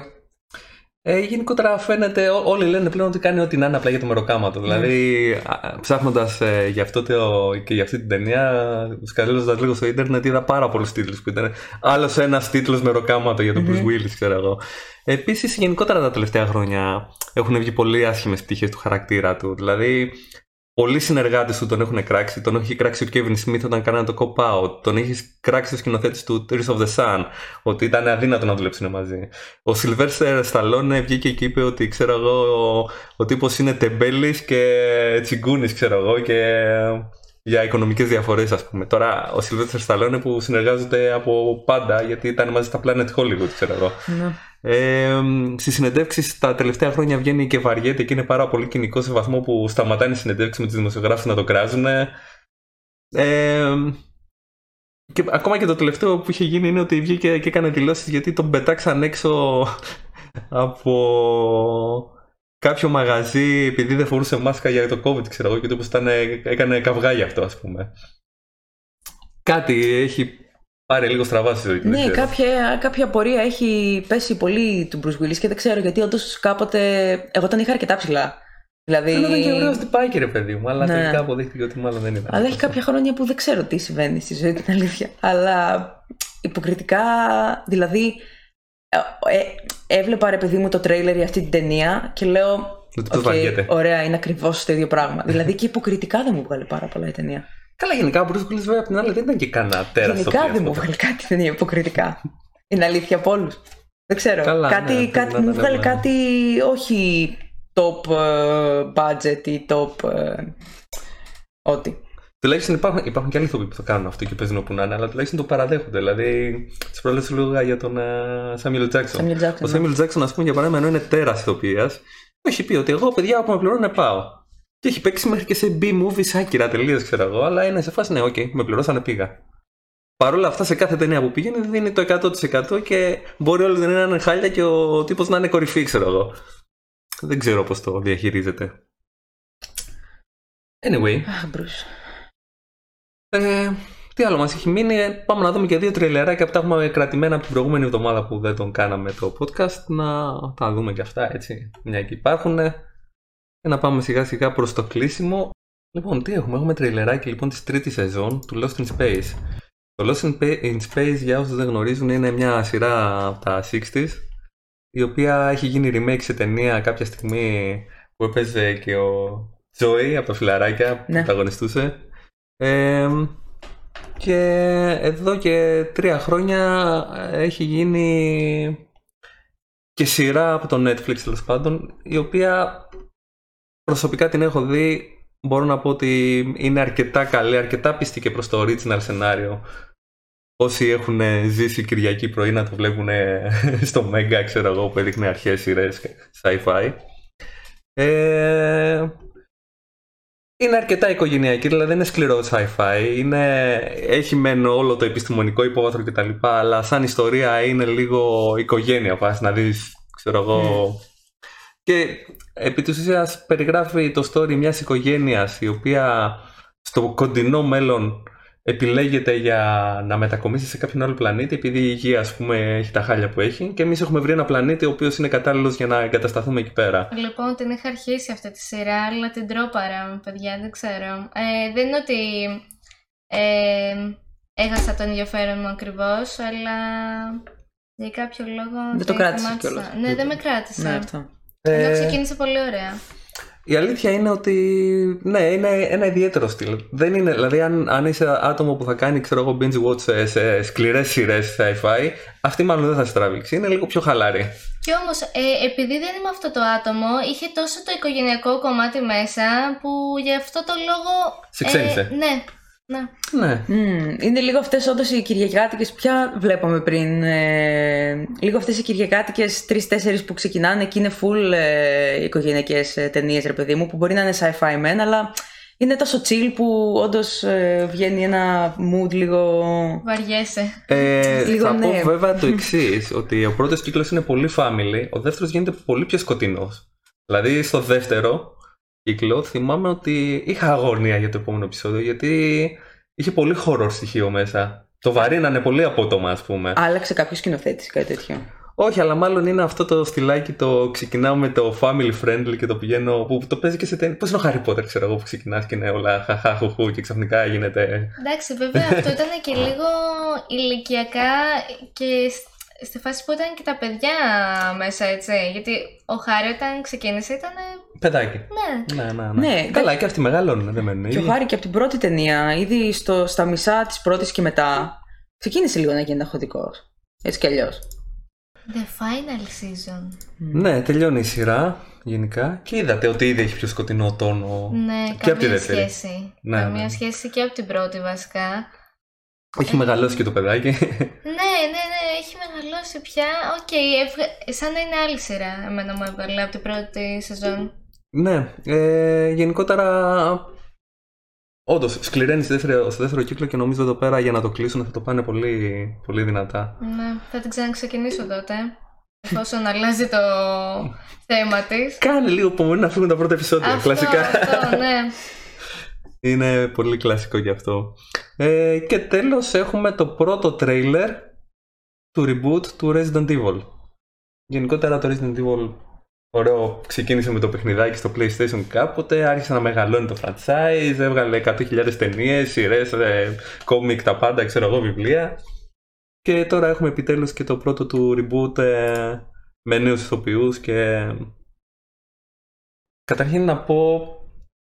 Τι φάση παίζεις με τα τρέλερ τώρα τελευταία που παίρνουν κλασικά κομμάτια και τα κάνουν γαμάτα. Αυτό θα έλεγα, αυτό θα έλεγα. Σε όλες τις σειρές φέτος οριακά συμβαίνει αυτό. Ναι, ναι, ναι, ναι. Τι μιμ τραγουδάκι συγκεκριμένο ήταν αυτό. Εντάξει, το τραγουδάκι είναι. Ναι, είναι λίγο. Είναι λίγο, ναι. Λοιπόν, καταρχήν να πούμε ότι είναι λίγο πιο πριν. Σε σχέση με τις προηγούμενες ταινίες. Δηλαδή ξεκινάει, είναι και λίγο origin story από που ξεκινάει όλο αυτό. Mm-hmm. Μας λέει εδώ πέρα ο Ρώση, μ' άρεσε περισσότερο η Μίλα, ε, στα προηγούμενα είχε κάτι λίγο πιο άγριο. Λοιπόν, εγώ σαν gamer που μ' άρεσαν τα παιχνίδια, οι ταινίες δεν μ' άρεσαν καθόλου.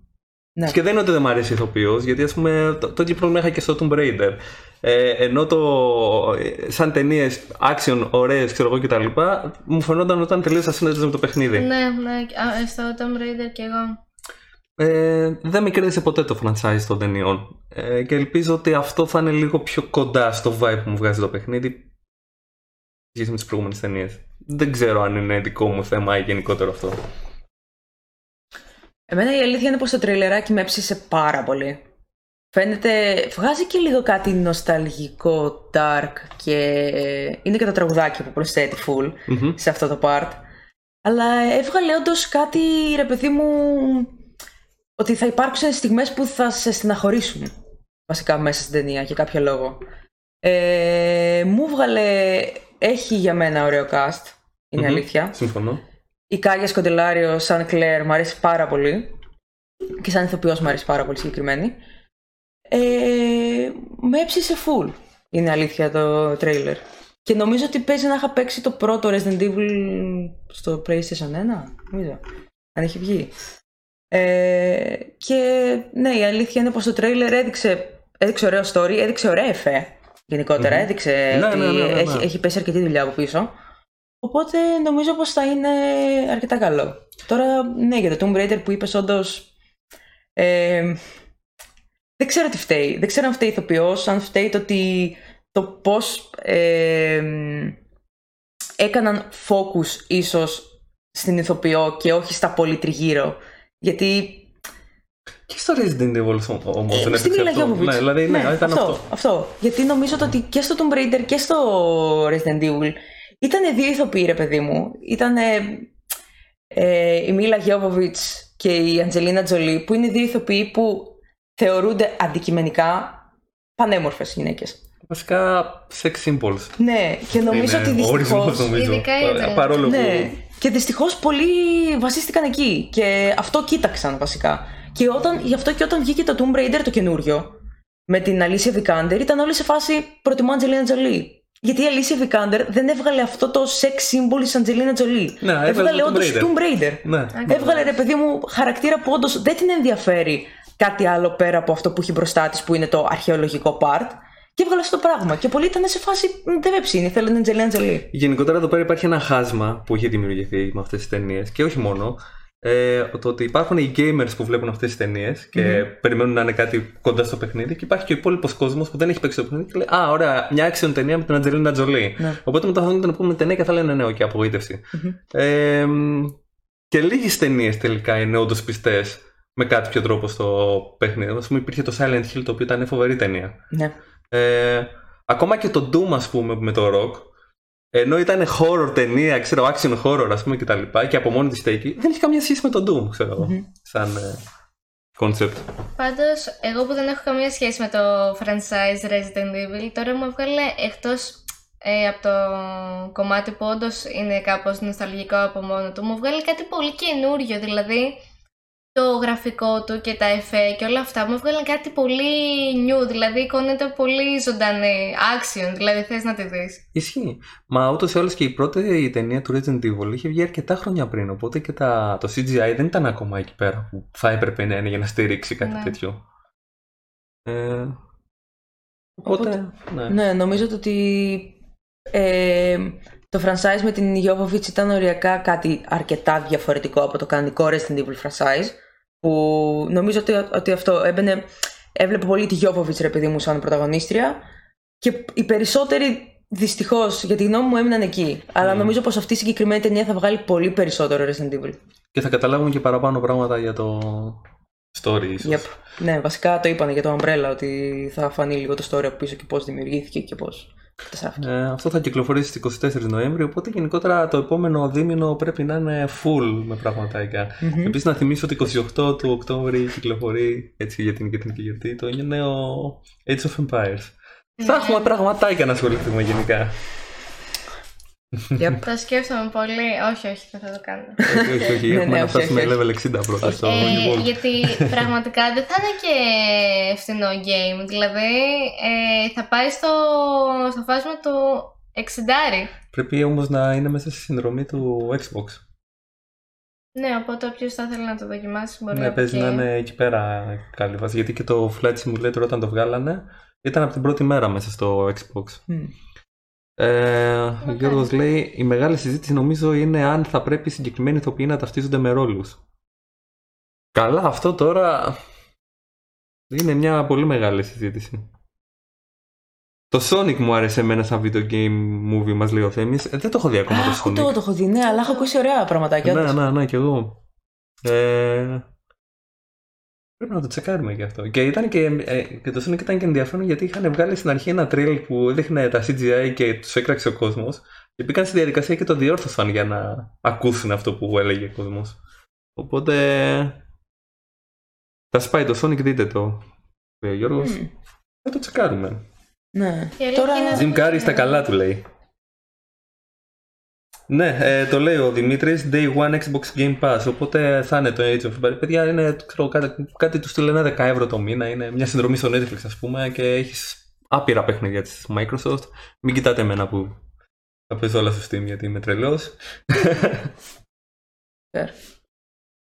ε, ναι, τώρα αυτό που είπε ο... Ο Δημήτρης έχει κάνει ήδη pre-install, άρα είναι downloadable ήδη. Α, ah, οκ. Okay. Pre-install. Mm-hmm. Άρα είναι, είναι αυτό που κατεβάζεις για να, ώστε όταν γίνει διαθέσιμο να μην περιμένεις να κατεβούν πόσα gigabyte. Κατεβάζεις ένα τελευταίο patch, ξέρω εγώ, μια μέρα πριν ας πούμε και παίζεις okay. κατευθείαν. Fair. Μάλιστα. Mm. Mm. Mm. Ποιος θα κάνεις stream day one? Δεν ξέρω. Θα έχουμε ένα παράθυρο που θα παίζουμε New World και ένα παράθυρο που θα παίζουμε Age of Empires. Ah. Στο ένα θα φαρμάρουμε και στο άλλο θα σκοτώνουμε... Δεν ξέρω γιατί είναι και πολύ νωρίς ακόμα για το New World και είναι εμ εμ ο, δηλαδή Age of Empires πραγματικά είναι στρατηγική στο πέσιο που το θέλεις. Νομίζω ότι αυτά ήταν τα θέματα μας για σήμερα γενικά. Mm-hmm. Σας ευχαριστούμε πάρα πολύ για την παρέα. Ε, ανέβει στις πλατφόρμες του podcasting την Τρίτη. Ευχαριστούμε όσοι, ιδιαίτερα όσους ήσασταν όμως εδώ πέρα τώρα στο live. Ευχαριστούμε πολύ.